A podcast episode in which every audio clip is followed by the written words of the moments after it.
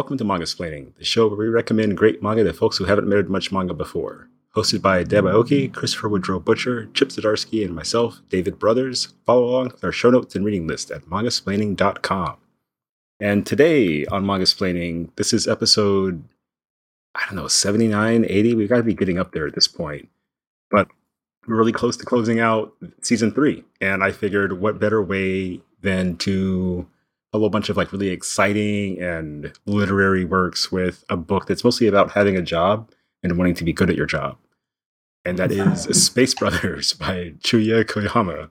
Space Brothers was serialized in Kodansha's seinen manga magazine Morning beginning in December 2007, according to Wikipedia. There's a 99 episode television anime series that aired mm-hmm. for a couple years beginning in 2012. Live action film. There was like a very brief anime they put out. There's been tons of like collabs and also like actual merch, like working with NASA to create things for people to buy related to Space Brothers. Hmm. And essentially, it's just a story of two brothers, Muta Nanba and Hibito Nanba, who both make a promise to each other to become astronauts and go to the moon. Hibito, the younger brother, decides to go to the moon. Muta, the older brother, decides to go to Mars because, you know, the older brother has to aim a little bit higher than the younger brother. And fast forward 20 years, and we're stuck in the middle of their story where Hibito is a successful astronaut. And at the beginning of volume one, Muta, the older brother, is unemployed because he headbutted his boss. And I guess I should say how I feel about this first and then get into yeah, the rest yeah. of it. I think like I first started reading this on a whim. Like it's Space Brothers. I was like, oh, you know, my last name's on it. I might as well take a look. You know, Space is. I was wondering if that's what it was actually when I started. It's like, oh, it's a book named after David. Of course, he's going to read it. yeah, no, I'll totally try anything named Brothers just to see. it's like how I've tried every flavor of potato chip. Yeah, no, exactly. I was actually inspired by the Zdarsky method. Yeah. I'm so glad I have no such baggage with my name. she says that, but she's out there climbing every mountain she can just because it's in her name. She's just like, no, F that. Yeah. I'm going to be the Aoki in this one and just beating those mountains. it's more like I take selfies in front of every picture of Steve Aoki and go like, Uncle Steve. Because it's Steve. Vegas was interminable. Like he's on everything. So it was like every five minutes it was Deb taking a selfie with Steve Aoki plastered on the side of like a box. it was pretty good. I love a good gimmick. It's so once you have like a hundred of those, it's super funny. Yeah.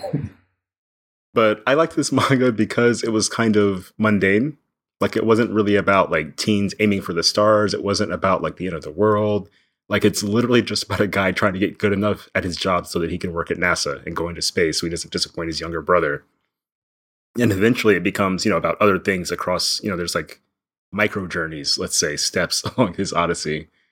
And I was charmed, I think is the best word for it. Like it's not super exciting necessarily. I don't really like have to read the next volume as soon as I finish one volume. But every mm. time I finish a volume, I feel like, oh, like the next time I get back to this will be a good time.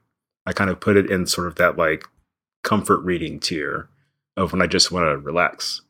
So I brought it to the podcast because I think it has a lot going for it, a lot of things we've talked about over the course of the season.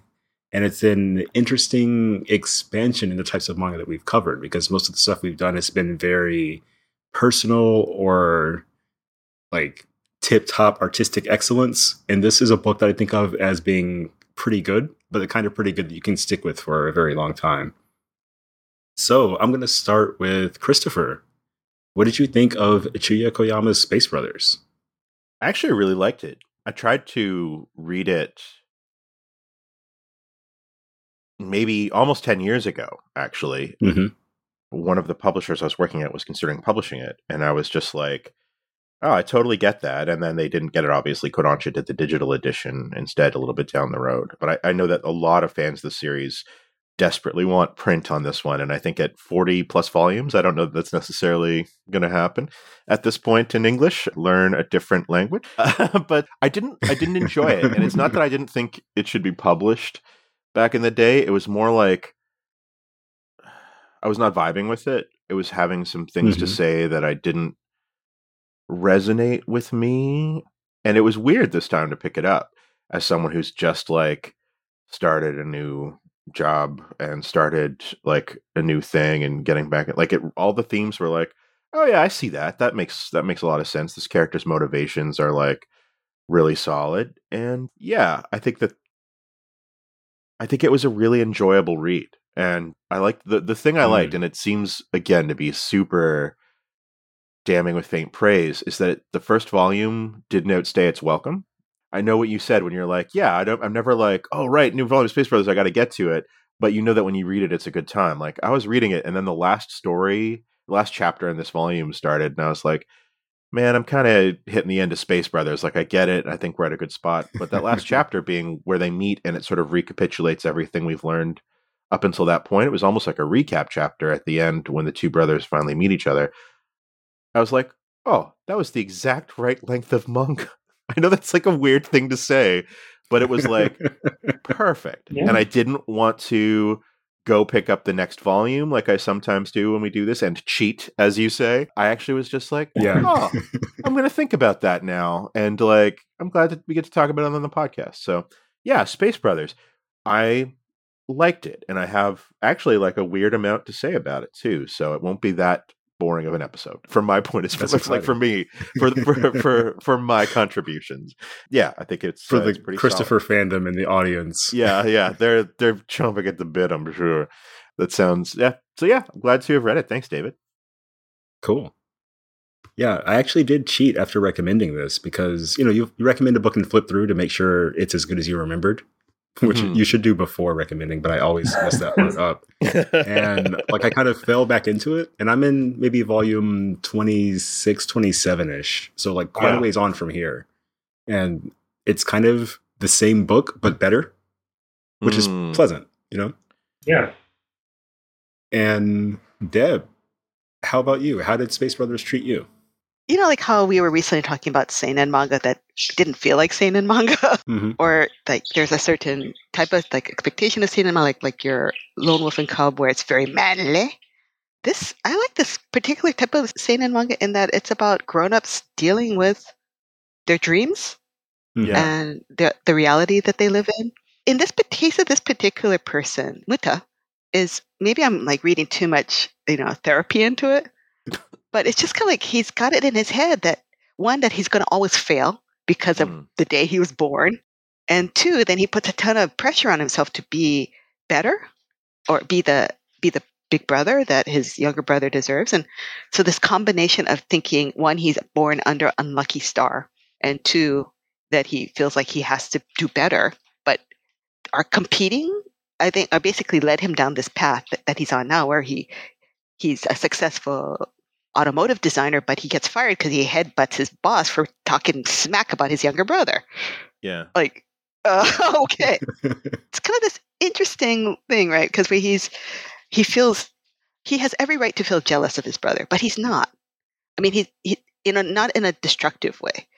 He's like, oh, you know, he, he's doing really well, and oh, I I'm not because I can't, or it's not in me, or I'm just unlucky. And so you see how much of it is his mindset. And so I really enjoyed it when you have these flashbacks to his childhood, and like his aunt Sharon, who's a astronomer who basically lives in the neighborhood, kind of points out to him like how he was before. You know that scene with the trumpet, right? Like Mhm. where he's like, "Oh, you know, which instrument do you want to play?" And he goes, "I'll try them all." It's like, why? It's like because I want to see what's the hardest to do, and then I'm going to do that. And the way that she points out things, like, you used to be like that, you know. You used to really, you know, be up for anything, and now I see that you're not. And she points it out to him in a really, you know, not in a mean way, but in a way that makes him Mm. stop and think. So it's kind of interesting because then you, s- in this first volume, you see this whole dynamic of Muta, right? Mhm. and it's set up and you see him struggling with trying to overcome how he gets in his own way and that's a very grown-up subject it's I, I mean i but at the same time i thought it was very it was a fun read you know i mean the way that the parents like give him the silent treatment where on, the only thing that can be heard is the sound of a steven seagal movie in the background that was very real. Yeah. yeah.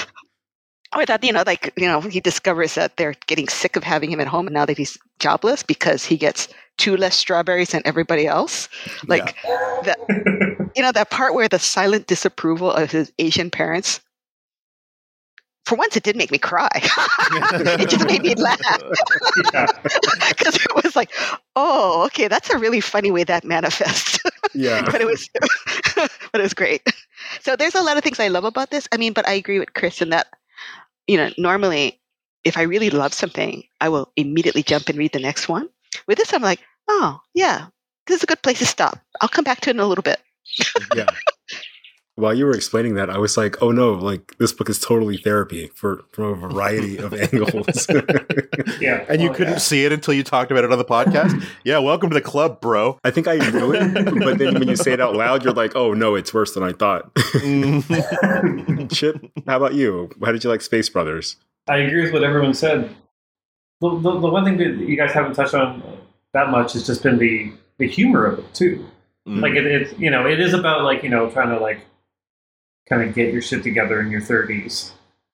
You know, and there, there's there's a struggle and a lot of character development, but it's also it's done with a nice light touch every yeah. once in a while. Like the strawberry scene, it's just like it's it's perfect.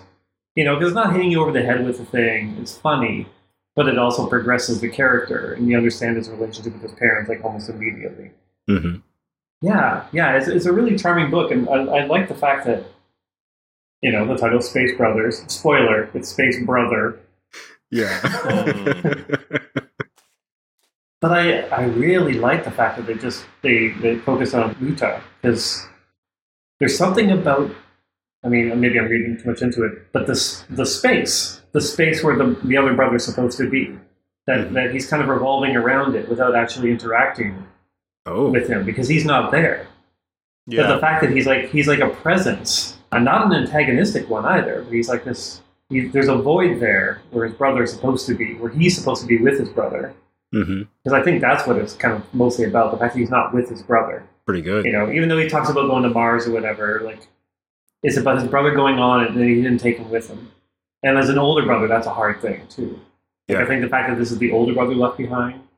Yeah who's also less attractive. I, I love that. Like the, the, the, the, the shot, the close up of his face, where he says, "Whatever you do, don't end up like me. Never headbutt your boss like I did." These the tears are rolling down. I'm just like, "Oh, that is a that is not an attractive man." That that really that really helps it. I think. Mm-hmm. Yeah. Yeah, because it's, it's a weird thing. Like I don't know. Like my relationship with my brother is solid, and we've had periods in our life where one of us or the other is in mom and dad's bad books, and one of us is like the good son in quotes. And and even though it, uh, we're not antagonistic, like these brothers aren't antagonistic, you still feel it. Like there's there's not a it's a very subtle kind of rivalry. Mm-hmm. Yeah. Yeah, and uh, I, I think Chris probably has that as well. Like I know Chris's brother is. He's doing okay he's doing okay. He's like a super successful dude, and that's all. And that's always it's always weird. You'll always compare yourself to your brother.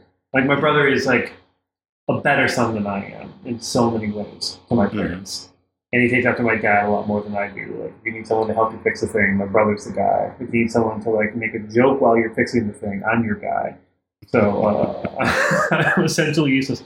We've had periods where like I've been arrested, and been in my parents' bad books. He's been arrested and been in my parents' bad books. And like in both of those periods, like the other one benefited from the other one not doing well. Yeah. Like it's just it's just mm-hmm. it's, it's a weird relationship. Like I said, even though like I'm glad the brothers in this aren't enemies. Like it's not that kind of book. Mm-hmm.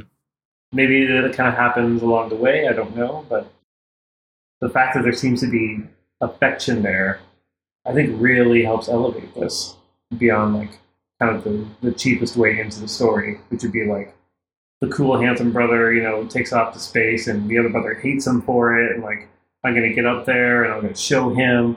But it's like, oh, it's not that. Hmm. Yeah, yeah. So I, I, I, quite liked it. I also agree that like by the end, it's like, oh, that's really nice. Like maybe one day I'll, I'll, I'll check out volume two yeah. and see what happens. But yeah, yeah, it's a really solid read.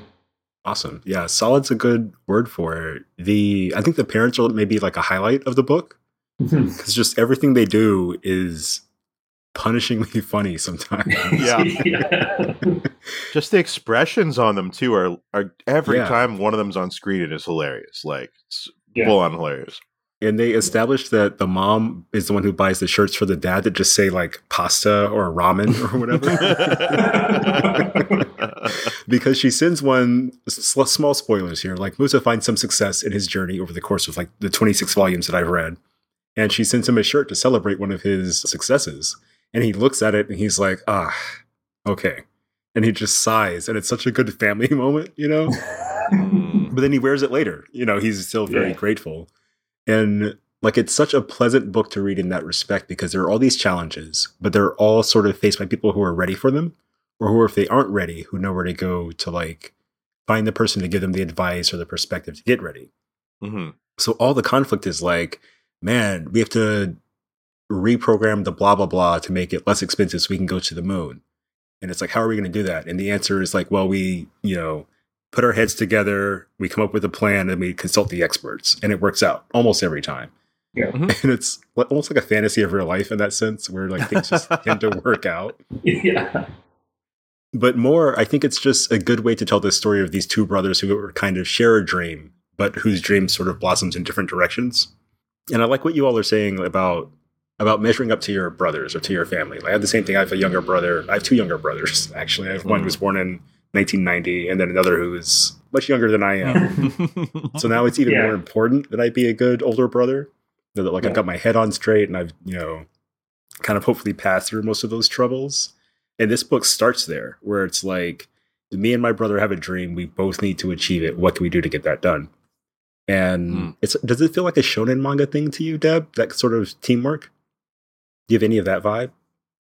I guess so, in a sense that they they have a dream and it's a big dream, and they have to use the power of friendship and effort to get there. yeah. But at the same time, it- it feels like it's in a shonen manga. There are more definite enemies.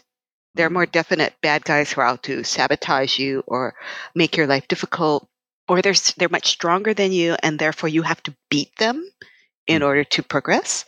Whereas in this case, like one of the stronger candidates is a woman. Mhm. Mhm. He's not angry at her. In fact, none of the guys are, and they're just kind of in awe. Like, wow, she actually has the stamina to like you know beat the running test, the endurance test. She has the lung capacity to beat th- that test. You know, with Adi and Blinken, and, and she's not she's not like like ridiculously athletic looking. She just mm-hmm. is good. and that's kind of pleasant, you know, because it's like it's not like you know she's evil or something. Like, is that the best you can do? You know, you know, pinky wiener man, you know, like kind of thing. like she's not at all like trying to prove something to, or like you know, feeling like ah, I'm the only woman in this sausage factory. Like she's just kind of doing the best she can, and it, like I kind of like that. Mhm. I mean, and he thinks Yeah. she's pretty, but that's not all she has to offer. So I think what I like about this is it it's taking a much more grown up approach Mhm. where these characters have different nuances. They're they're not predictable tropes. I mean, there are tropes. I mean, like that dog is ridiculous. Obviously, Oh, yeah. there's like the mother who like sends a, a bottle of kimchi that's going to expire in two days because of the going over the date line means it's one more day that you can eat it. like what? Where did this Yeah. come from? She's so So I, good. yeah, I That's just so love good. it. Like those little character, like Chip was saying, these little moments of character, like they tell you so much about the characters and their Mhm. relationships with each other, but in such a fresh way. I enjoy it. Yeah, Christopher, how did the character stuff treat you? Did you have any favorite like interactions, things like that?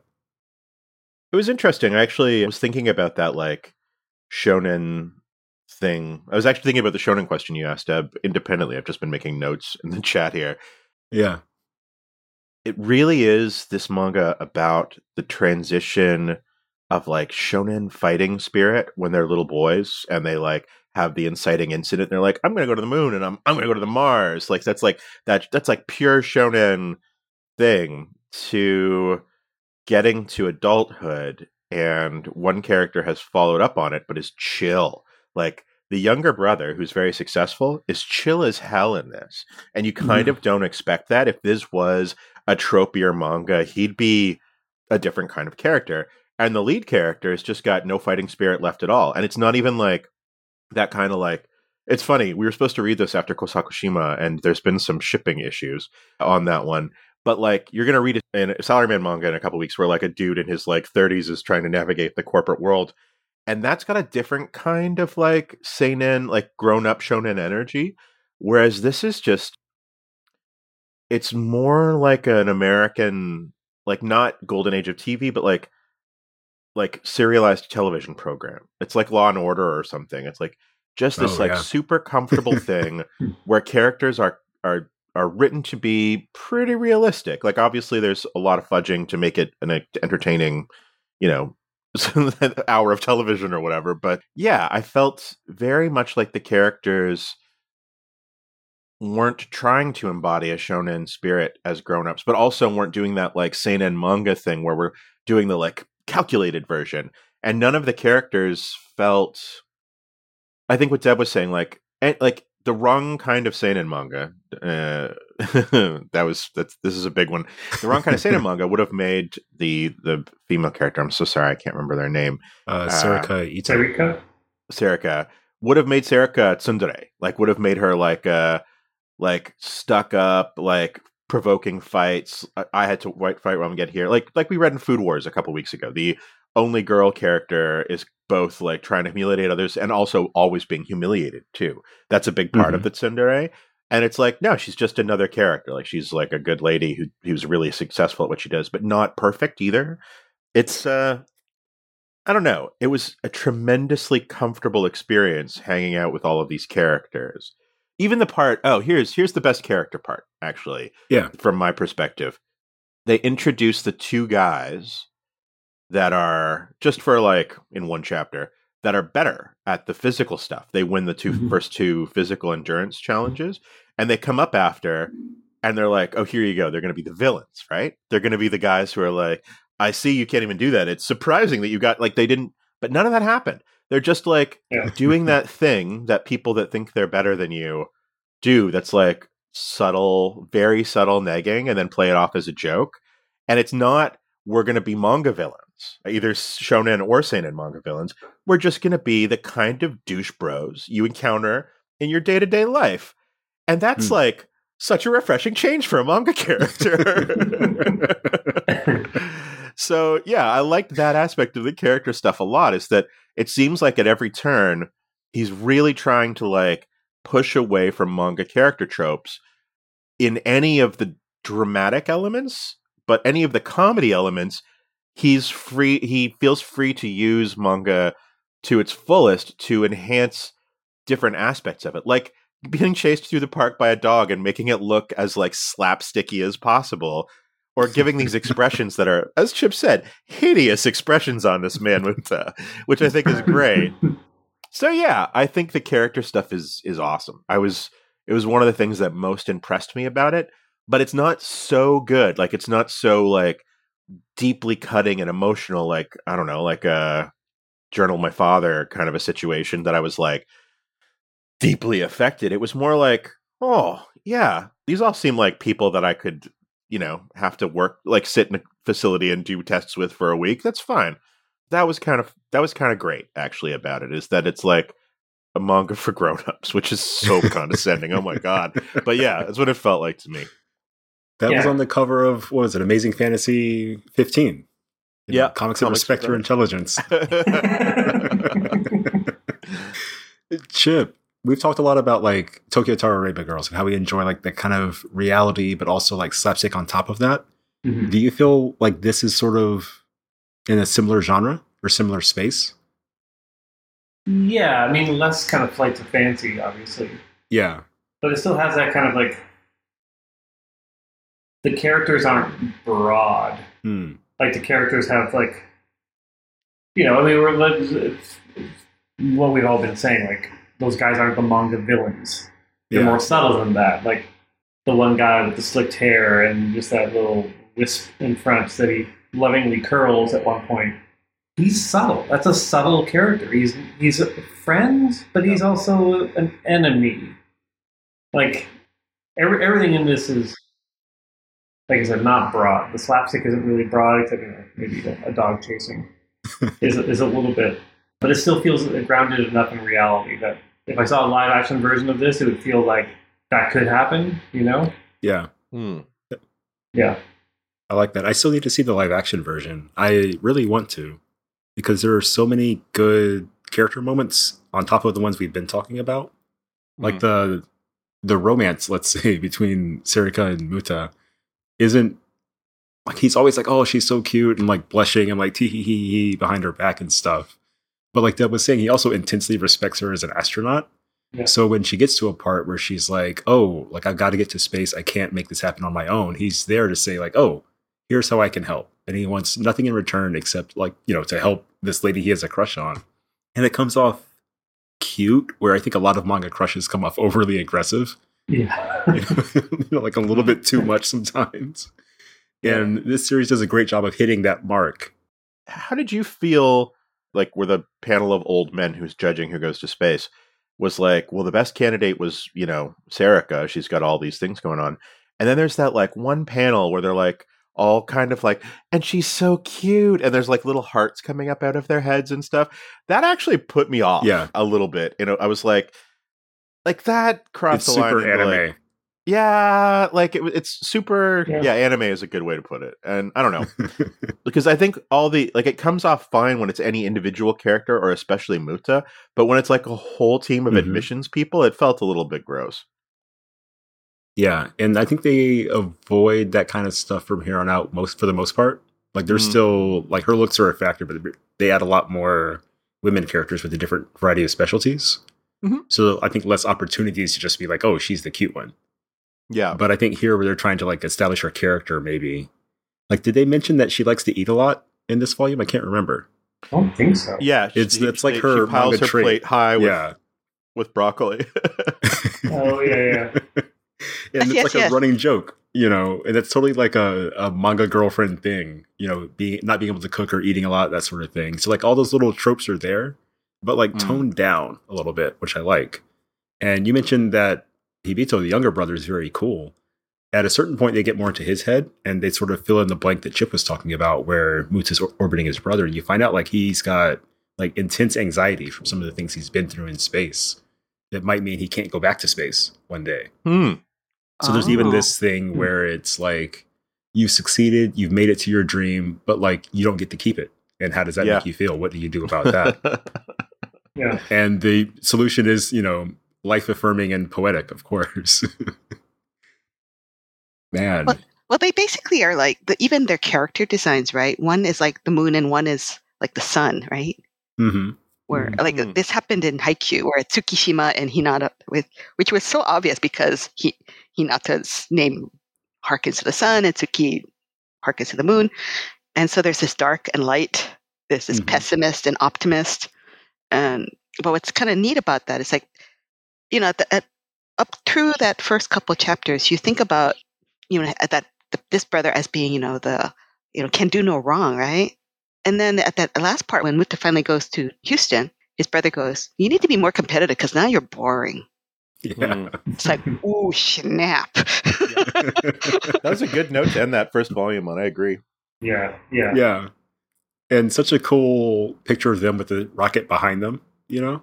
Mm. Like it's not an exceptionally well drawn book, but it has a lot of little good moments that I really appreciate. Hmm. And the slapstick, I think, is like universally good. Chip, I'm curious. Yeah. You're, you're usually the most critical of the artwork. I'm curious what you thought of the artwork on this. Yeah, I, I don't think it's good. There are definitely a lot of panels where I was just like furiously screen grabbing because I, I thought they were poorly done. But the character acting is so good and consistent that it kind of like excuses a lot of it. Like they're they're always able to get across the feeling of of what the character is uh, doing, what they're conveying, for the jokes to land as well. So, like, okay, yeah, like I, I you know, instinctively, I kind of want to go in and redraw a lot of like a lot of the action stuff, a lot of the motion stuff. That's what I wanted. but like, yeah, I know. but like, but the facial expressions and the acting is so good that I, I, I, don't mind it at all. It's it's not a pretty book. Like, yeah, if it was a, a great looking book, I would instantly want to read chapter two. I know that volume two. Hmm. Like, I think that's part of what kind of holds it back and why we're all like, oh yeah, maybe I'll get to volume 2 mm-hmm. Like, if, I think if the art was exceptional, then you'd be like, oh yeah, no, I, I got to see what happens next. I think that's fair. What does this feel like? Did this first volume feel like an explainer manga to you? Was it sort of in that realm? No, not really. Because I mean, it's all kind of stuff that you would be able to guess at. Okay. Like, oh yeah, like lung capacity, and they're running, and there's gonna be psychological tests. Like, yeah, of course, I kind of expect that getting into NASA. Like, I think maybe as it goes along, as they get into like nitty gritty, of like, well, how do we fix the, the engine or the rocket, like stuff like that, then maybe it'll be a bit explainer. But, mm-hmm. but yeah, yeah, all, all that all that stuff seems very secondary. Like it's just like, oh, a character needs to get from point A to point B in their journey and they'll have to undergo these tests, but the tests aren't the thing. Yeah. Yeah. And did it feel like a sci-fi? Well, I guess maybe sci-fi is not the right word, but I think you know what I'm getting at. Like, did it feel like a sci-fi manga or just more slice slice of life? Maybe. Hmm. I mean, the, the, the yeah, the story doesn't revolve around science fiction, except for the fact that they see something at the beginning. Mm-hmm. Like, but you kind of forget pretty quickly when it Yeah. becomes just about a guy who headbutted his boss and was like lying face down in his parents' home. yeah, yeah, the sci-fi seems very, very secondary to this. Like the fact that it's set in you know the future of 2025 Mm-hmm. doesn't feel necessary. Really, I don't know. sense. Yeah, like like what what about this needs it to be in the future? Did, Yeah. Didn't it get published? The, this first chapter get published like ten years ago or something? Like- Mhm. Quite a while ago. Said at that point, maybe twenty twenty five felt a long way away. I'm, I'm sure it did. But it, there were still like space programs and like yeah. like there's nothing there's nothing weird about the space stuff here to make it need to be sci-fi. hmm I think that sort of tracks with my experience too, because sci-fi I'm always like hit or miss with. Maybe there's like a fine line for it, Yeah. and this is so much about like doing the job that the space stuff is almost just another. It's like background noise, I would say. yeah. Hmm. You know, it doesn't feel like a book about space yet. I, I will say I don't know anything about Japan's space program. Hmm. So maybe there is none, and that's why this is sci-fi. I think they wanted a far to future date to where they could like do an optimistic story without getting picked apart. yeah, yeah, okay, Maybe sense. one of those, like a little wiggle room, probably goes a long way. I think too, it's kind of similar to, kind of like we always mention this, but you know, how Slam Dunk made basketball more popular with Japanese people, right? Hmm. And Drops of God made wine more popular in Asia. I feel like Space Brothers, when it first came out, was kind of an attempt to take it out of sci-fi and make it into the you too, Japanese person, can become an Mm. astronaut. Hmm. This is not Mhm. just the realm of Neil Armstrong or Russian people. You know, like we Yeah. have a space program and maybe you might want to try.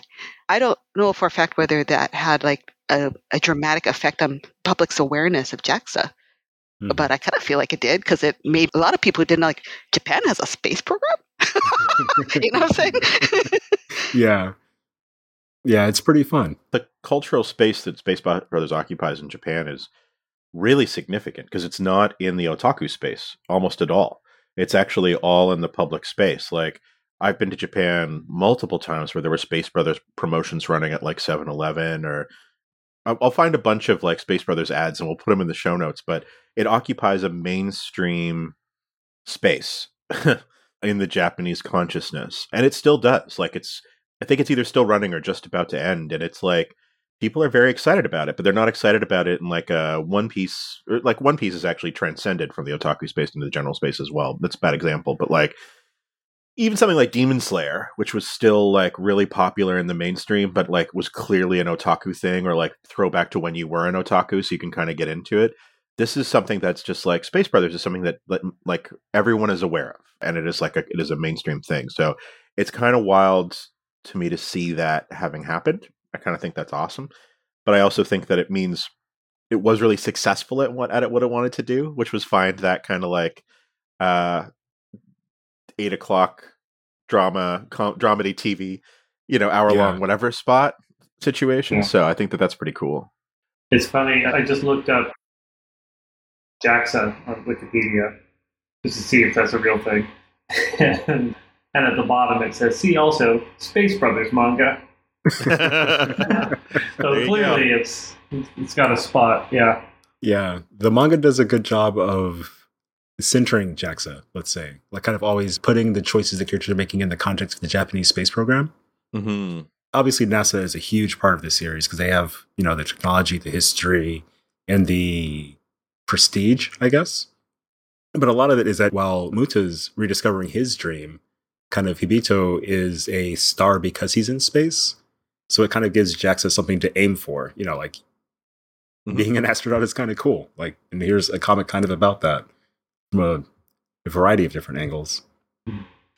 I feel like Muta's is actually kind of a stand-in for Japanese society in a lot of ways. Like, especially even like things haven't really changed in Japan, but when this started, like people were still feeling down about the recession slash depression that was going on after the crash of the bubble economy. It's a guy who is really good at what he does and he builds really important technological things but he's been beaten down by society and doesn't feel good about things and it's about him rediscovering what he's good at. Like this is cl- there's clearly a metaphor you know working yeah. here and there's clearly a reason he resonated so strongly with so many dudes and was it morning or after afternoon it's running in right? Uh morning. Oh morning? Wow. okay yeah yeah it is morning i put just put that in the show notes the other day yeah another manga that doesn't really feel like it should be a seinen manga like deb said so so yeah, like there's clearly a metaphor here. It's clearly supposed to resonate with like a man of a certain age who remembers, you know, great things that he and his soul society have done and is not feeling it right now. And I I think that's wild that it would become as successful as it did. Like you can make that, but to have it turn into like a bona fide cultural phenomenon in Japan is is pretty is pretty amazing. And I think that I, I don't think it's just a Japanese thing either. I think that anyone like i it resonated with me i think anyone can look at this and go oh remember when you really dreamed big and you still did great things but it wasn't exactly what you thought it was going to be and now you've got this chance to do something something close to that original dream you had when you were a kid like who, who's that not going to resonate with you know yeah i think he's also confidently dumb in a way that's oh, deceptive yeah, yeah because you're like, oh, this guy's a goofball, but like he used to design cars for a living. Like you can't really. Yeah. like, there's so many like tiers of intelligence that he's like leapt past, but he's still kind of like a kind-hearted guy. Mm. And he comes across as almost not aspirational, but like if he can do it, I can, in yeah. a kind-hearted sense. You know. I love the fact that that's his background. The fact that yeah. he like designed cars because you always have that in the back of your head, no matter where he goes and how he seems like he's a bit of a screw up. It's like, oh wait, no, this guy's he's smart. Like he clearly knows yeah. what he's doing. And he's not surprise, a loser. Yeah. Like when the moon buggy needs repairs or redesigning, like what kind of skills come into play? The skills mm. he had in his mm. previous life because everything wow. counts. Spoilers. That's very manga. Right? so let's do final thoughts. I feel like we've taken a nice bite out of Space Brothers. Yeah. I'm going to deliver another spoiler to the gang and talk about something that happens in volume 24. Kind of speaking of Muta being, you know, a goofball.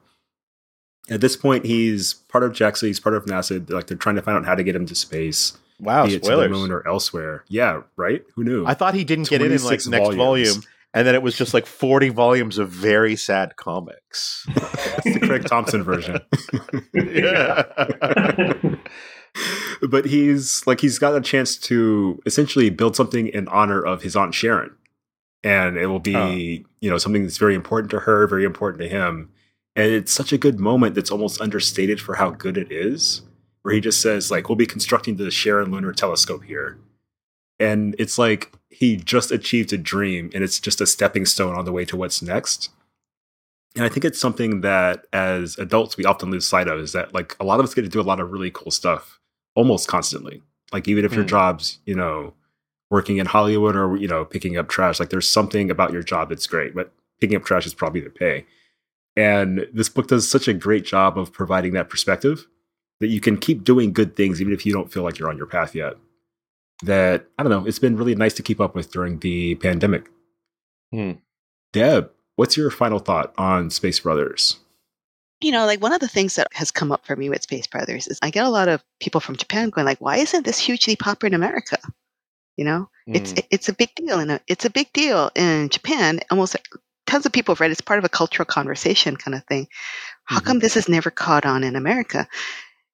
And I don't think it's for the usual reasons. Usual reasons like it's too Japanese, right? I think in this particular case, I think the reason is they don't make comics like this in America. yeah, they just straight up don't.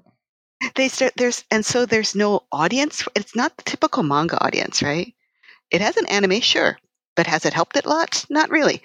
It it kind of needs readers in their late twenties and thirties. You know, it feels more like a TV show. It's mm. like a mash. It's like an episodic, ultimately uplifting it's a nice dramedy uh, drama comedy you know and then there's uh, like some really clever touches like that part where they have the job interview and the, the chair it's one screw is loose. Oh yeah. Yeah, yeah, yeah. that was such a good scene. That was great. So there's all kinds of little clever things so it rewards uh, reading for adults. And you don't have to be an adult to love you don't have like i, I think teens could enjoy it too but i just mm. think it's such an odd bird that it has not caught on. And because it's digital only, it doesn't get in the hands of people who would find it at a library, for example. It doesn't mm-hmm. get in the hands of people who would find it uh, randomly at a bookstore. So it's kind of put in this really awkward position where it's out there in English, thank goodness. But at the same time, because it's such a unique bit of manga, it may never find its audience in a way that it deserves to. But maybe we are changing that with this. the Mangasplaining bump. we'll see. I know. I like it. But maybe the audience needs to grow into it. I often think about, and this is probably completely wrong. I think of like manga boom stuff, like Harry Potter. Mm. Like Harry Potter is YA. Like I worked at a mm-hmm. bookstore mm-hmm. when that was big, and it's just like, oh my god, like every ten year old, eleven year old is in here lining up at midnight for a new book. But also the adults are too. Like the adults can read the thing. So I, have never read One Piece, so I don't know. But like One Piece, I'm assuming like kids are reading it, hmm. but also adults are reading it because there's enough there for the adults. But it, it's so rare for that to be the reverse. Like Space Brothers doesn't offer anything for the kids. Like there's there's no uh, there's no action. There's nothing exciting that's happening in this book at all. You know, besides being chased by a pug so so the audience becomes a lot smaller. Like a difference between like a book that does well as a New York Times literary bestseller and Harry Potter. Like Harry Potter still sells ten times more than those books, even if they're considered successful. Mm-hmm. So I think I think that that's that's the area this lives in.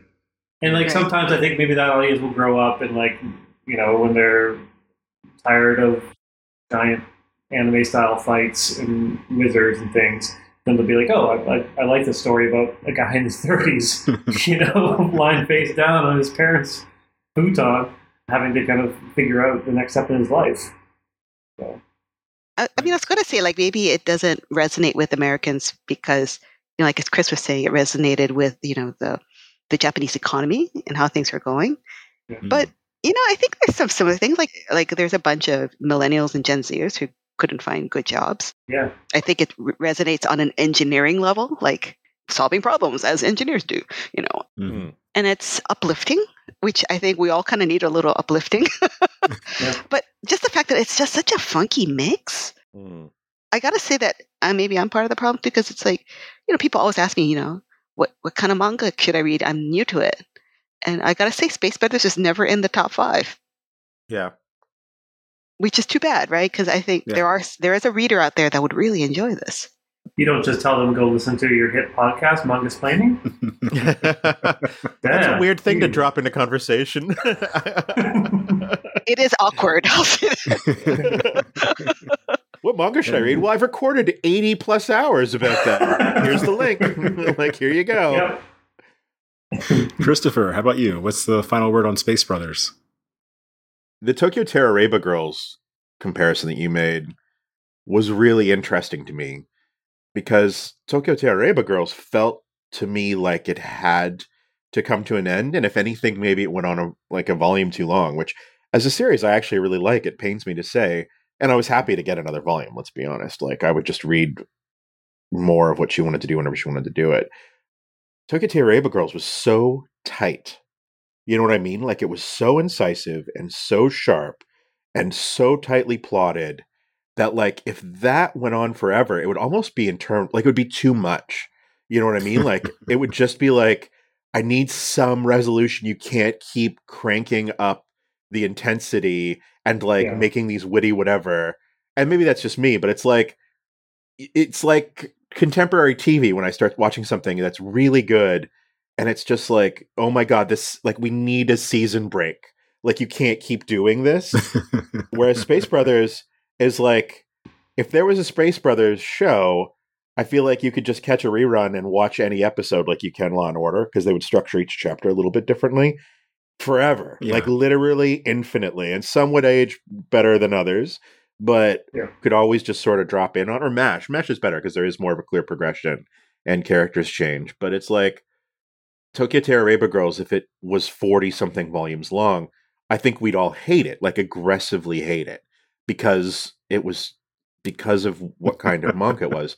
And I'm super glad it came to an end. And I don't, I liked the ending. I found it actually like mean to her, to our protagonist, but also like mean in a really believable way. Sometimes people don't make the best decisions for themselves and screw it, they got to live their lives. And I think that that was great.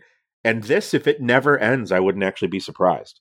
Like, as soon as I got to like chapter three or four, I was like, oh yeah, this is why this is 40 volumes. Like any other manga would have covered this entire first volume as the first chapter, so we could get into like the high stakes like tension of the rest of it. So yeah, yeah. let's get to the moon already. Get to the moon and fight something. There's got to be a revolution on the moon with a lady in an iron mask. That was my throwback to uh, nice. Moonlight Mile from earlier this season. I think it is exactly what it wanted to be from the outset and I'm happy to hear that it gets better. And I'm happy to see that they did exactly what they wanted to from the outset and it became as popular as it did. Like, that's mm. kind of amazing. So, yeah, I would actually wholeheartedly recommend this if you're like a grown up who likes serialized basic cable television. You know, you're a big Jag fan or something. Is that still on? I don't even. My references are so dated. I've had cable no. 15 years. it's still on somewhere. Like I bet somewhere one of you could turn on cable and there's an episode of Jag playing. that's my that's my thought. I think it's really good and easy to recommend because it is so comfortable and smart and uplifting, but not like going to like make you cringe so hard you lose your mind like curb your enthusiasm or so tense and upsetting that you're like pray for the episode to be over like Succession dot dot dot so I think it's that kind of thing for me. I think it's like a really just very easy manga, and it feels like it'll always be there when I want to read another volume, and it probably will. At 41 volumes and counting, it probably will. well, it's actually in a lot of the streaming services like Azuki and Mangamo and stuff like that. So you, if you got on any of those services, you can actually binge read a lot of Space Brothers. Yeah, Kodansha actually did a humble bundle with a lot of Space Brothers and other less space oriented titles that I hmm. picked up. So I've got a lot if you need the hookup, Chris. Nice. Thank you. Chip, was that your final thought earlier, did you have more? Um, I like it. Nice. All right, we're going to take a break. We're going to run an ad, which I don't know. It seems like the thing to do these days. And then we're going to do one last segment and get out of here. We'll see you in a bit. It seems like the thing to do these days.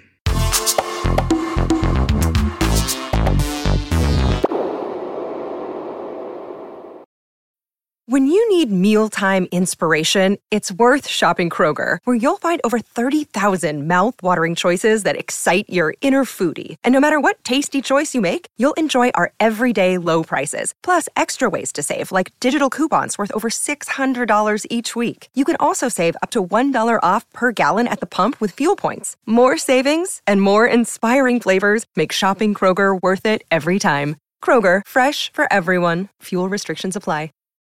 When you need mealtime inspiration, it's worth shopping Kroger, where you'll find over 30,000 mouthwatering choices that excite your inner foodie. And no matter what tasty choice you make, you'll enjoy our everyday low prices, plus extra ways to save, like digital coupons worth over $600 each week. You can also save up to $1 off per gallon at the pump with fuel points. More savings and more inspiring flavors make shopping Kroger worth it every time. Kroger, fresh for everyone. Fuel restrictions apply.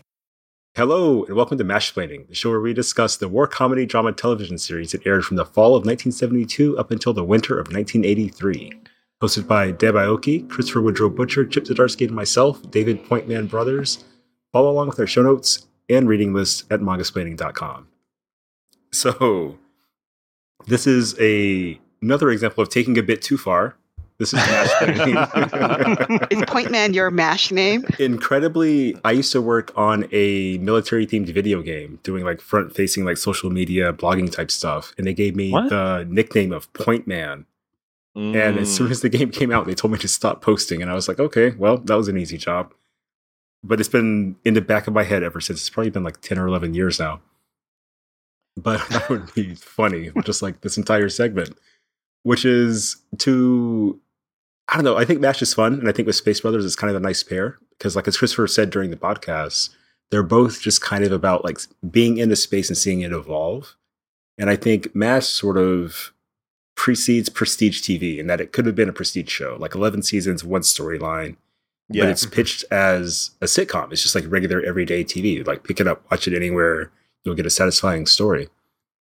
Space Brothers occupies a similar I don't want to say space three times in one sentence, but we are. yeah, I got caught with that earlier. It's uh, it's yeah. the worst. but so for me, MASH was around when I was a kid, and I'm from a military family. Like I, my first job, like I've always lived around an Air Force base. One of my first jobs was on an Air Force base. If you work at Burger King on an Air Force base, it's a government job. You get two raises a year. It's mm, disgusting. What? Yeah. So little tip for you there. And I didn't watch MASH because I was too young. I was actually born the year it went off the air. But as I've gotten older, like I've read more war, books on war, war correspondence, letters from people who've been in war, and that kind of thing, along with having a family that's largely military. And I like the idea of a show that kind of took the military seriously, but wasn't like the support our troops post 9 11 jingoism we've been drowning in yeah, for the yeah. past 20 years and mash really hit the spot. Like it's incredibly funny. First of all i didn't realize how much of like my preferred type of humor was basically alan alda's patter. But it's also really poignant when it needs to be which is something that i think you know bringing it back to manga on our manga podcast like manga's great at threading that line of being mm-hmm. like really honest but then also like throwing in something slapstick and goofy. So i wanted to come to the gang. I know deb you mentioned you hadn't watched mash before so i wanted to get a question from you. And then some I don't know, comments, commentary from Chris and Chip. So, out of all the things we've said about MASH so far, has there been anything that's been like, what are these guys talking about the most for you? Well, I have to correct. I actually did watch MASH, mm. uh, but when it was first airing regularly on TV. Mm-hmm. So when you guys talk about Hot Lips Houlihan having a moment, I knew what that moment was. oh, nice. I did know that it started out as a certain type of show. Mm-hmm that seemed much more like Hogan's Heroes, I guess. Kind of this, you know, war is hell, but we're going to mix a martini and, you know, screw it, right? Yeah. yeah. Uh, but it, then it turns into something that, over the time, it turns into something that says, oh, yeah, this is the Vietnam War and people are dying out there and things are really toughed up. Mm-hmm. But we're not going to make this totally serious either. One of the things that's weird about MASH, right, is that over the years, Alan Alda became this symbol of this enlightened bleeding heart liberal type thing, right? Mm-hmm. The sensitive man. Mm-hmm. The sensitive man. Or kind of like a West Wing, right? With Martin Sheen, mm. this liberal hero.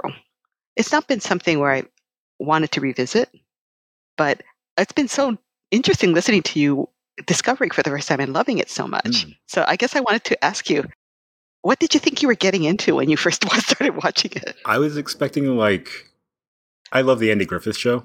Oh. It's kind of hard in this era of like all cops are bastards, that kind of thing.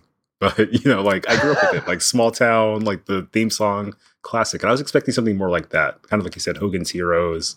Like, well, it's just the war. That's just the the setting we're in. But it was so openly contemptuous about the things that get us into war and about like the so-called like upsides of war that it became almost like I mean, it literally is a comedy drama, but it's so pointed that I don't know. I feel like you could actually like learn perspective from watching it, even from like a 2022 political perspective. You know, like I I think I'm a fairly progressive guy, and there's a lot of stuff in there that wouldn't fly nowadays, like naming a character Hot Lips or uh, like the one black character in the first couple episodes is named Spear Chucker, which is not great. But the show does Jesus. such a great job of being on point with a lot of other things that I can see yeah. kind of what they were getting right. You know, their overall message is like that racism is stupid, you know, especially in times of war. Kind of once you've been hurt, like it's not really about their side or our side. It's like we're all human, you know, when we're bleeding and that sort of thing. So I think I expected a goofy comedy, and instead I got one of those comedies that's like secretly about like everything we're going through right now. Yeah. And you know, yeah. Jerrod Carmichael tear your heart out kind of a deal. Yeah. And so Chip, how about you? What's your mash position? I'm pro mash. Nice. Mm. yeah, it was one of those shows that I found fascinating when I was a kid. Partly because yeah, it was it was a war show and like and and Alan Alda's character, like Hawkeye is was kind of the the character you want to be. Yeah, like he's yeah. he always has the perfect line with the drink. He's suave. He's good at his job. He's also sensitive. I don't know if it plays the same now, or if he comes across a bit more creepy. You know, what Deb Deb says is interesting. Just the fact that Alan Alda, like during the show, and also especially since, has become just like like a lovely person from everything I've read about him. Like he's just like smart, wonderful, charitable. I, I remember Kelly Sue DeConnick saying she wanted to get like knuckle tattoos that said Alan Alda. Like, like he's just he's that guy. You just like I think when he dies, it's gonna be quite the thing. So so that character in particular um, really drew me to the to the show, but also I think it informed creatively what kind of work I do and I gravitate towards. Mm. Like that the the emotional stuff hits harder when there are jokes kind of around it. Mm-hmm. Instead of watching something just like is just dour. Like, okay, this is like this is not exactly a shout out, but I watched Game of Thrones. I enjoyed Game of Thrones. Mm-hmm. I've been watching House of the Dragon or whatever, and I'm just like, oh, this is just dour. Like there is no, there's not a single smile in this show. Like there's no character you're like, oh, I love that line they just gave. Oh, that's fun. Like blah blah blah. Like there's no balance. Whereas Mash had this really interesting balance. It wasn't all in one way or the other. So I feel like that's kind of informed me creatively. Mm-hmm. And then uh, uh, even as a kid, I was amazed at the use of that laugh track. We've talked about it before on the show when you were doing your mash watch but the fact that it had a laugh track always weird when there's a laugh track but the fact that they kill the laugh track in the or scenes even if there are yeah. jokes going there's no mm-hmm. laughter there that was that was fascinating and really kind of reminds you oh yeah this show is like actually about like life or death yeah and uh, which character which character dies when uh, they're when they when leave? they're leaving yeah, Henry dies. Henry, that's Henry it. Blake. Yeah, yeah, yeah. That killed me as a kid. Like that was just like you know there were a few kind of weird TV moments when I was a kid that like just kind of floored me, and that was one of them. Mm-hmm. The fact that they they just didn't give that character a happy ending because it's war. A lot of it too. Maybe I'm going too long. Sorry, but no, it's all good. I'm an illustrator in my family. There was only one other illustrator, and that was my mom's uncle, uh, Uncle Ari Snellman. And as a kid, I loved going to his studio. Like he had all the, the, the brushes and types of paper and stuff, and he did all these commercial illustrations, and he did these paintings, and he was like the family artist. And when he passed away, I became the family artist, and so that was a weird thing. Hmm. but he he fought in the Korean War, and he was a war artist as well, and he was a prisoner of war, and so like every once in a while you just get like a weird glimpse of that as well, where he casually mentioned a thing but then just shut down, Mhm. and you're you're just you're always rem- being in the family with him. You were always reminded of like, oh yeah, no, that was war. Like he can't, he actually can't talk about this stuff. Like he just like boom shuts it down. Towards the end of his life, he would open up a little bit about it, and then just like, just no, no, he c- couldn't talk about that time. Hmm. And so I always think about that in relationship to Mash as well. Just like, oh yeah, like it's a it's a show with laughs, but it's just a show about horror, and the fact that you can like walk that line for eleven seasons Yeah. longer than the actual war. Like that's amazing. And a lot of the actors were veterans from the war as well, which I think Yeah. informed the tone of the show and sort of the positions that they would take. Yeah. Hmm. Also, shout out to Larry Hama who is in Mash. Really? Yeah, yeah, I didn't know that. yeah, yeah. No, yeah. I think it's like one episode, Yeah. but like that, that's one of his claims to fame. For anyone that listening that doesn't know, Larry Hama is like a legendary comic book writer who wrote like the run of GI Joe that cemented that toy line as well. yeah. Mhm. Yeah. That's But he's amazing. I also an thought just actor. Seeing Patrick Swayze and a bunch of other people were enough, but that's incredible. yeah, Yeah. Christopher, how about you? What's your MASH experience? It overlaps a little bit with what Chip's saying, although not quite as personal, unfortunately. Mm-hmm. It's MASH just always was. From the moment of my first memories in my first house, MASH was playing. My dad loved the show. He was a big anti Vietnam guy who's obviously gotten conservative as he's gotten older and then gotten less conservative as he's had to navigate what a conservative tinged healthcare system looks like. So that's been a fun journey. Yeah, MASH is just like an omnipresent piece of my life, and it absolutely affected the way I looked at the world growing up because it was always on. It was always on when I was too young to really understand it, and it was always on when I was learning about concepts and how I felt about certain things. And yeah, I think I wouldn't. It's a, it's a weird thing. I will give one personal anecdote.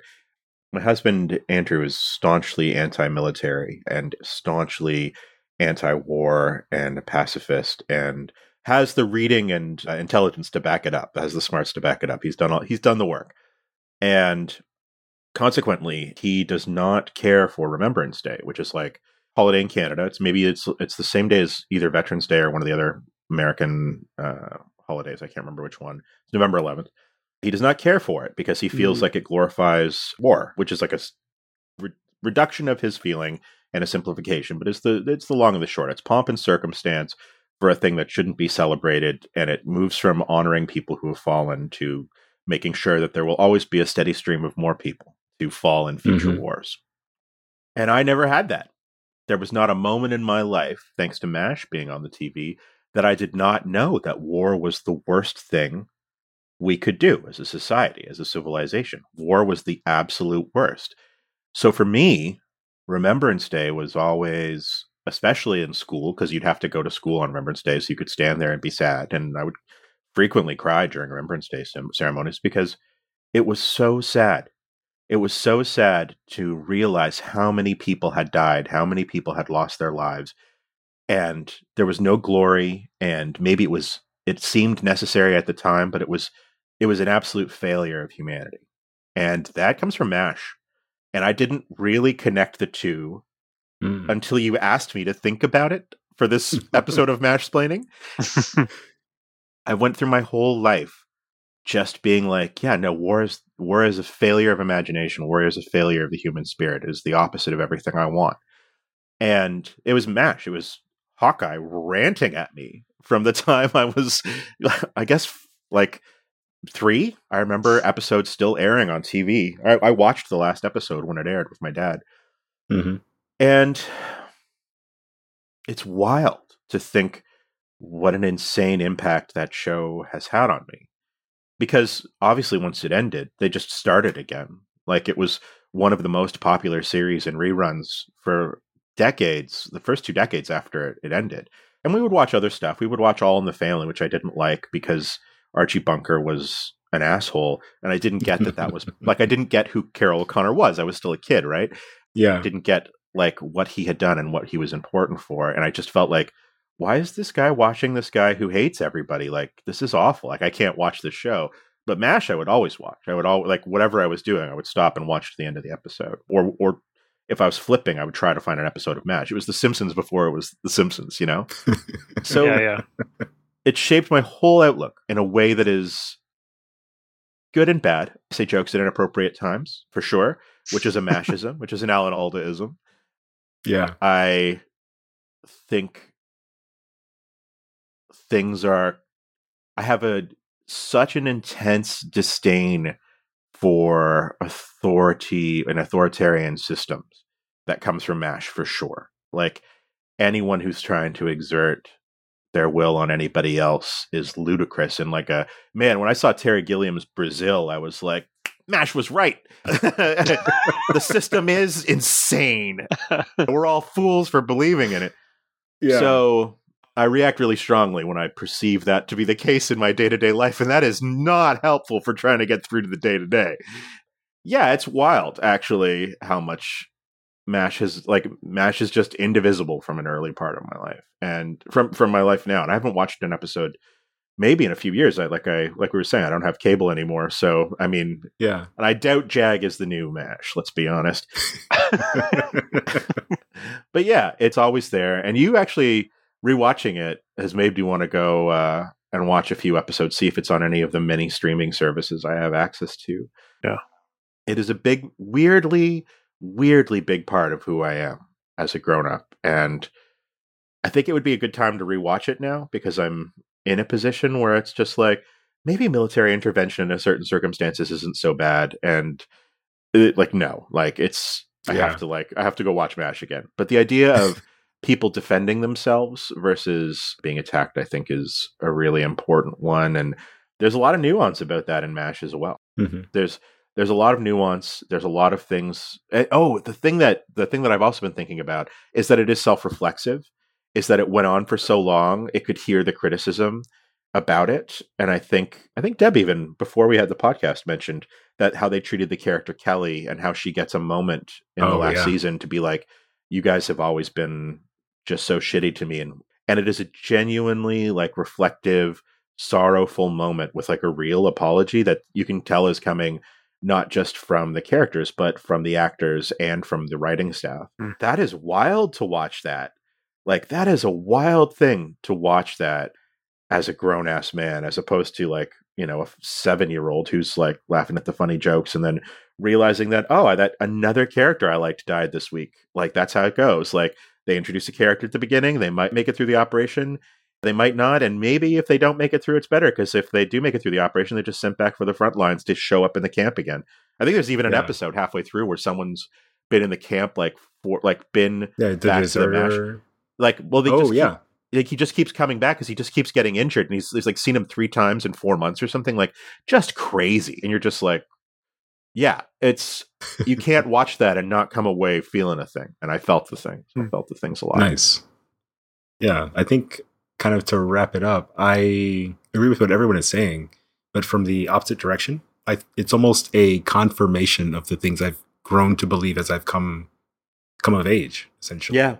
Like from talking with family, from seeing people coming back from from the war in Iraq and all that sort of thing. And you guys warned me that the the last episode was in doozy. And I think I said it was like the most melancholy thing I'd ever seen in my life. Cause like for the first hour, hour and a half, like there's jokes, but none of them are funny. Like no one's yeah. laughing, none of that stuff. Yeah. The laughs don't start till the war is over. And I think that's such a cool touch for the, the last episode. Here's like, here's how we want to be remembered, which yeah. is that war is garbage. The best time is when it's like immediately over and we can think of going home again.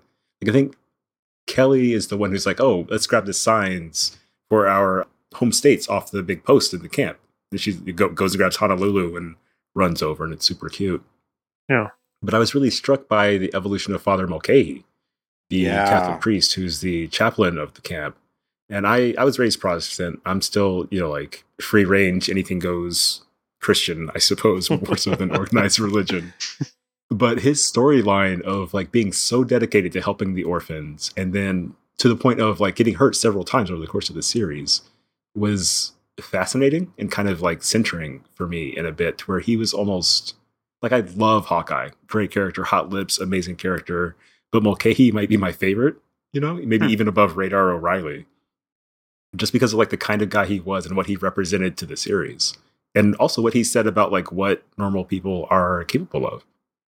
I don't know, MASH. It's a good TV show. It's streaming on Hulu, possibly other services in your country. Give it a look.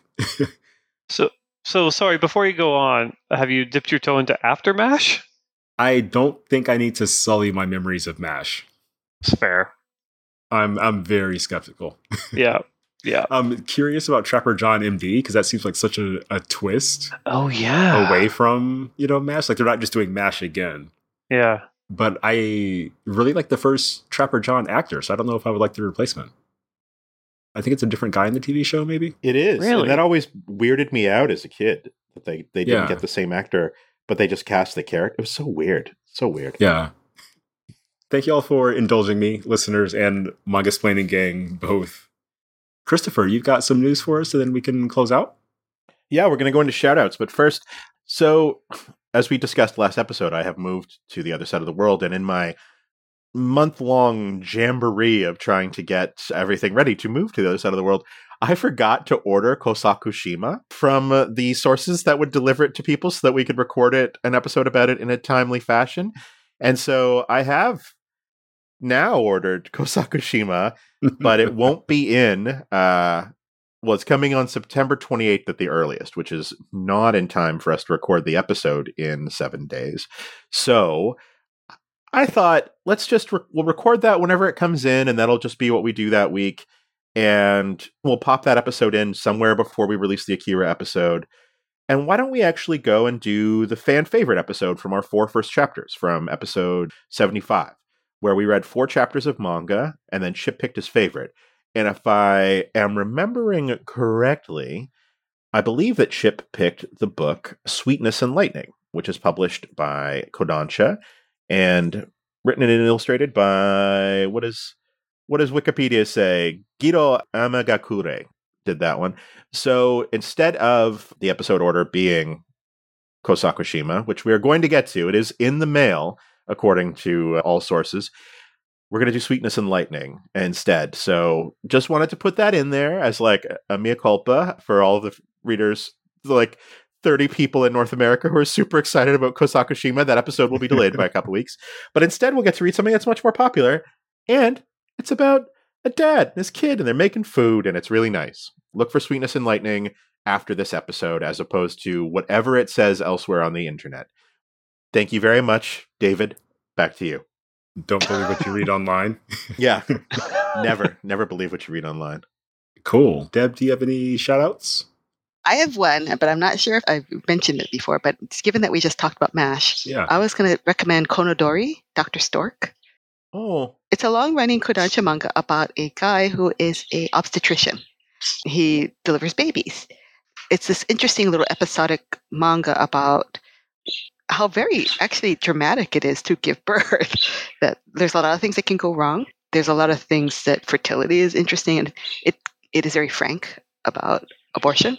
It's very frank about uh, birth defects, but it's also sweetly charming. there's a nurse, there's a doula, there's a there are a couple different types of doctors, so it's kind of got this funky like the way the characters bounce off each other is really interesting, kind of like Space Brothers. Mm-hmm. So the the weird manga twist is he has a secret life as a jazz pianist, a world famous jazz pianist, and which is a secret that he keeps from everyone in the hospital. Now, mind you, this makes no damn sense. This makes no damn sense to be on call at a at a hospital for to deliver babies and tell people I can't come because I, I have a sold out concert.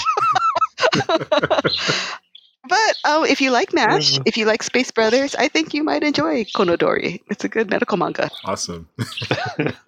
27 volumes available right now. That's wild. Mm. Chip, how about you? Do you have any shout outs for us? Yeah, actually, I'm not. Uh, let me just say, I, I used to be a huge Star Wars fan. Yeah. As a kid, mm. and you know, I've I've probably seen most Star Wars movies or TV shows, but I'm definitely on the, you know, the easing out of it period of my life. but I got sucked into watching the documentary about Industrial Light and Magic on Disney Plus, Light and Magic, which has like amazing behind the scenes footage of the making of the first Star Wars movie. And, you know, it it should be a manga. Like it's a ragtag crew doing things that haven't been done before under crazy pressure. George Lucas is like a baby who is off in the desert trying to shoot this thing while these like yahoos are in a warehouse trying to come up with new technology constantly letting them down like it's it's so insightful and kind of remind you of what an impact that movie actually was. Yeah yeah it's it's filled with amazing characters and i highly recommend it at least the first couple of episodes that i've seen. Nice. Yeah, yeah, really good.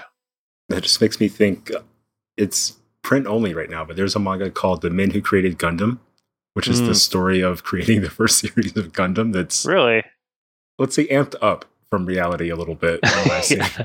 yeah. Maybe we'll get to that on season four. All right. Christopher, how about you? Or was Sweetness and Lightning your shout out? No, my shout out is actually more conceptual. This week's Uh-oh. shout out is touch grass. Touch grass, everybody listening. I was cooped up in a hotel for four days for quarantine, and then the day I got out, I went for a walk and I did 15,000 steps on my step counter. Touch grass. it is awesome. You feel good. Go for a little walk if you can do it safely and not too much heat, not too much worry. I really recommend it. I feel much better having been able to go outside. Don't take it for granted, folks. I love it. And David? Mine is the opposite of Christopher's, I think. so we just got done talking about MASH. We just got done talking about MASH and how much I like the Andy Griffith show. So I just want to say if any high powered Hollywood big shots are listening, hire me to reboot the Dukes of Hazzard, please. Whoa. Like I grew up on that show. It might have oh informed oh how I think about things, like MASH informed Christopher. So like oh. just give me a oh. chance. Uh, and on that note, we're gonna call it for this episode of Mangasplaining if I had money as a as a studio executive, I would be throwing it at you right now. yeah, yeah, yeah, yeah. It's Outlaws of the Woods with a cool car. Like this is the like we could make it better than Fast and the Furious without oh, God. ego. I loved that show as a kid. I had I had sorry, I know we're probably going yeah. long, but I had like a wristwatch that had a tiny General Lee nice in, inside in which you wound it up and it popped open and it went zooming oh, I know those. Yeah. Oh my. You remember God. those? Yeah. Yeah. Yeah. Yeah. I had I the my last car the General D instead of the General Lee, so like it's it's in my bones. Uh, All right, here's great. here's one last bit of sharing. My cousin yeah. liked. I was a little too young for Dukes of Hazzard, but I did watch it. I don't have really memories of it, but my cousin was so in to Dukes of Hazzard that he changed his name to Bo. That's amazing. One of the cousins. Wow. He he was a junior. He had his dad's name, and he hated being called the same name as his dad. So he's like, "Call me Bo," and that was his name without a word of a lie. That is still a nickname for people who know him, and he only had to change to his his government name once he started working in his like twenties. But like he was called Bo all through my childhood after the Dukes of Hazzard. It was crazy. And then it was Rambo was super that. popular at around the same time. So he was like doubled down on it because he was such a yeah, fan of winning. John Rambo. Got some characters in my family, let me tell yeah. you. So yeah, Dukes a hazard, man. I guess changing your nickname is less painful than getting a tattoo, but I can't imagine balls to the walls. That's, that's a baller move. Yeah, yeah kidding. Man, all right. Thanks for listening. We will see you all next week with Sweetness and Lightning.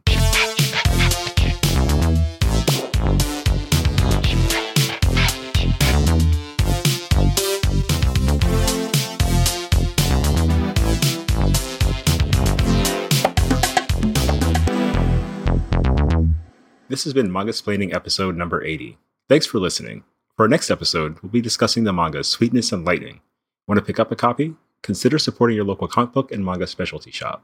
Find one near you at comicshoplocator.com or check out your local library for print and digital lending options.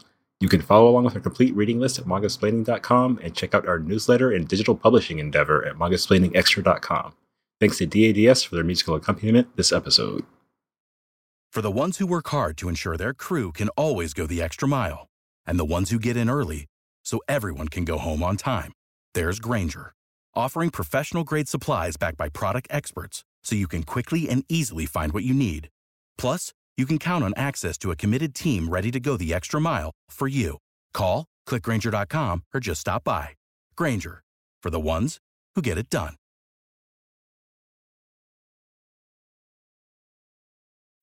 When you need mealtime inspiration, it's worth shopping Kroger, where you'll find over 30,000 mouthwatering choices that excite your inner foodie. And no matter what tasty choice you make, you'll enjoy our everyday low prices, plus extra ways to save, like digital coupons worth over $600 each week. You can also save up to $1 off per gallon at the pump with fuel points. More savings and more inspiring flavors make shopping Kroger worth it every time. Kroger, fresh for everyone. Fuel restrictions apply.